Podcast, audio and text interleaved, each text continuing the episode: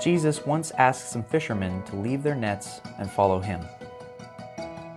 This meant they had to change their identity and their focus. They had to learn the ways of a new work, to connect their hearts to a new mission, to build new relationships, to give their time and resources, and allow a new character to be built within them. We may not be fishermen, but Jesus still calls us to and disciples us in a new life. So, will you leave your net when Jesus asks you?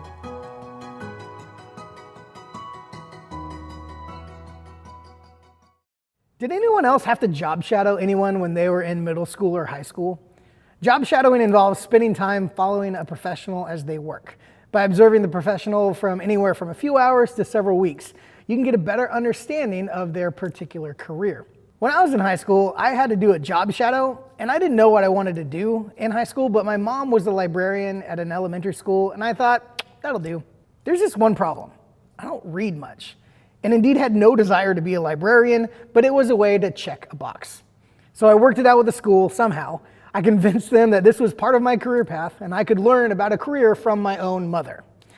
Little bit of backstory I couldn't even learn how to drive with my mother. Not because she was a bad teacher, but because I was young and she was my mom, and anytime she told me what to do, I would just ignore her and do it myself.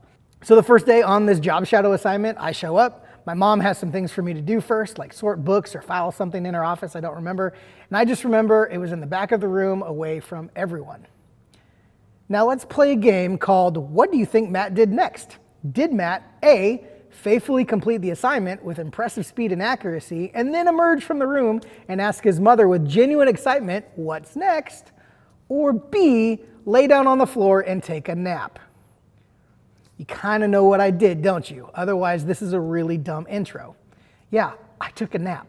I woke up 30 minutes later to my mother's voice Are you kidding me? Just go home. This isn't going to work. To really help you understand this, I was fired by my mother for a volunteer position in under one hour on my first day. And I didn't even get a full REM cycle in.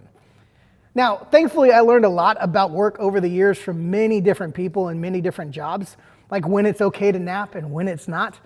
But I'm forever grateful for the people that have helped me shape my ministry career. Out of high school, I worked at a summer camp, and my boss, Corey Pina, modeled the importance of flexibility and grace and humor on a team. My first boss in a church setting, Scott Vance, taught me to always value the people of the church over the programs of the church. When I was in seminary in New Jersey, I worked at a church there and had two wonderfully smart and gifted women as my bosses, Karen Collins and Liz Heinzel Nelson, who taught me how to share God's love with students. But they also reaffirmed to me that women can be some of the best leaders. My boss at the church I worked at in Fremont, California, Greg, Greg Roth, taught me how to care for people who are grieving. And my boss here in Gig Harbor, I forget his name, has taught me the value of teamwork and trust on a staff. Just kidding, Michael, I love you. So, why am I telling you this? Well, here's why I give you a history of the people who have taught me how to do my job over the years. One, I've learned that telling a personal story at the beginning of a sermon helps people to connect with the speaker and the focus. But two, in light of our sermon series called Leave Your Nets, I want to put ourselves in the sandals of those first disciples for just a moment. Those first disciples had a career of fishing. I'm sure they had countless examples in their lives on how to do their job. Someone had to show them how to manage a boat, how to store and use and clean nets, maybe where the best places and the best times to fish were, and how to sell fish and make a profit, how to manage work and home life, and probably some other fisherman type lessons. I don't know, I hate fishing. Now imagine the day Jesus asked them to leave their nets and asked them to pick up this new work. When they said yes to that, they committed to learning a whole new set of lessons as they worked under the leadership of Jesus. And they didn't have YouTube to show you how to do stuff. So I'm not quite sure how they learned anything back then. To succeed, they had to follow the ways of Jesus and work like he worked. There's a term for this kind of relationship. It's called apprentice. They had to become an apprentice. And I think if the same call is on us today to follow Jesus, we're asked to become an apprentice as well. An apprentice to the work of Jesus, to learn from, be guided and shaped by his teaching and his values, and eventually to continue on in his work. Does this mean that you might get called to a new career? Possibly. If anything, though, I think we can plan at least to think of our work in a new way. To explore this, let's take a look at what Jesus says to the people who were looking to have their work transformed in Matthew 11, 28 through 30. It says this Come to me, all you who are weary or who labor and are carrying heavy burdens. I will give you rest. Take my yoke upon you and learn from me, for I am gentle and humble in heart, and you will find rest for your soul. For my yoke is easy and my burden is light. If you hate your job right now, the interchange of the word weary and labor here can make a lot of sense to you, probably. But let's get into this mindset a little bit. Your work, your labor, what you get up to accomplish each day is always there. You still have bills to pay, expectations to fulfill, goals to accomplish, deadlines to meet, people to lead or people to care for, hygiene to keep up with, hopefully. Geez, sometimes the biggest victory someone has in the day is just getting up out of bed, and that's worth celebrating in those situations. But you have to do that on Monday and then do it all over again on Tuesday and on Wednesday and then again on Thursday and so on and so on. And if you allow yourself to get depressed with me in that reality for just a moment, hearing the promise of Jesus to give you rest for your souls and work for you to do that is easy and light probably gets you being more like, hey, tell me more. There's an interesting relationship between work and rest, isn't there? Do you know when Labor Day is every year? It's the first Monday in September. I have it on my calendar. You know what Labor Day is supposed to celebrate? Well, it became an official federal holiday in the US way back in 1894. And the purpose of Labor Day is to honor the American labor movement that the contributions that workers have made to the fabric of society. So, in honor of all your great work and labor, we give everybody a day off. We should probably call it Day Off Day, not Labor Day. But even the name of the day reminds us that we still have to go back to work. But we celebrate work by giving everyone a day of rest. There's a tension between work and rest, and we all know it. Have you ever introduced yourself to someone and asked them how they rest? Probably not, but you have probably met someone and immediately asked them what they do. I'm not saying work is bad, far from it, but it's important to recognize just how much we do has become a part of our identities. Whether you have a job or not, you know what I'm talking about. Our culture tends to link someone's identity to what they do. You're a student, an athlete, a musician, a gamer. What you do is a part of what defines you. But what if that's not the way God intended it? What if He wants our identity to be something more than that? Come to me, all you that are weary or who labor and are carrying heavy burdens, and I will give you rest. Take my yoke upon you and learn from me, for I am gentle and humble in heart, and you will find rest for your souls. For my yoke is easy and my burden is light. Do you feel easy and light? If I asked people closest to you to describe you, would they say that about you? Or would they say that you actually feel a lot of pressure? Jesus uses the word rest twice in these three verses, and both times it, it is accompanied by a command. First, he said to all who are weary, Come to me, and I will give you rest. Command, come to me. Result, I will give you rest. And that is one of the best lessons you learn when you become an apprentice of Jesus. And that I hope that you remember at least for the 25 minutes or so that I'm up here. Have you ever had a long day and you just wanted to go home and rest? Like, how do you do that? Where do you find your rest? Is it sleep? Is it Netflix? Is it reading a book? Is it food? Where do you find your rest? Jesus says, I've got your rest. Let me teach you. Now, this isn't a new lesson he's teaching either. This lesson was first given to first century Israel. And Jesus was speaking to Jews who were under heavy restrictions of the Mosaic law, complicated by the fact that their religious leaders were corrupt and had their own, their own rules, and complicated even more by the fact that they were living under the Roman Empire rule. There's a lot going on, a lot to work through, and these people were probably heavy burdened day in and day out. And it's in this first context where Jesus first comes and says, Come to me, and I will give you rest. He offered them a new way of working through all that. And it starts with an invitation to come to him. Sounds similar to an invitation to becoming like an apprentice. So in verse 28, Jesus offered the promise of rest if people will just only come to him. And in verse 29, he explains how they get it. Take my yoke upon you. That's command number two. My yoke is easy and my burden is light. Hold on to that part about the yoke for a minute. We're going to come back to it. But that second time, he says the word rest at the end of verse 29, and you will find rest for your souls. Jesus was not just talking about physical rest, he was offering soul rest. Now, when I say the word soul, what does that make you think about? What is your soul? Dallas Willard gives this definition Our soul is like a stream of water, which gives strength, direction, and harmony to every other area of our life. When the stream is as it should be, we are constantly refreshed and exuberant in all that we do. Your soul is the essence of who you are. So when Jesus said that he has rest for your souls, he's saying, I'm going to the source, to the essence of who you are. I'm going to your true identity, and this soul rest I have for you will transform your entire life. The Bible links our souls with rest a lot, actually. They kind of go hand in hand. Our souls seem to be designed for rest. King David understood this when he wrote in Psalm 62 Truly, my soul finds rest in God. And in Psalm 23, the Lord is my shepherd, I shall not want. He makes me lie down in green pastures. He leads me beside still waters. He restores my soul. I don't know about you, but I wake up most days and I go and I go and I go and I never once think about my soul. It's not just something I think about a lot. But you want to know when I do think about it? The last time I was on vacation. Because sometimes it takes getting a little rest to remind you that you have a soul and it needs to be taken care of. And then once you start thinking about your soul, you realize how much you've been craving that rest. Last summer, my family and I were craving some rest, and so we took the stimulus money that the government handed out and we took a trip to Hawaii because we probably couldn't have done it under any other circumstances. It was awesome. We rested as much as we could with three kids and a nephew in our care. We played on the beaches, we swam with dolphins, we ate great food, we played tons of card games.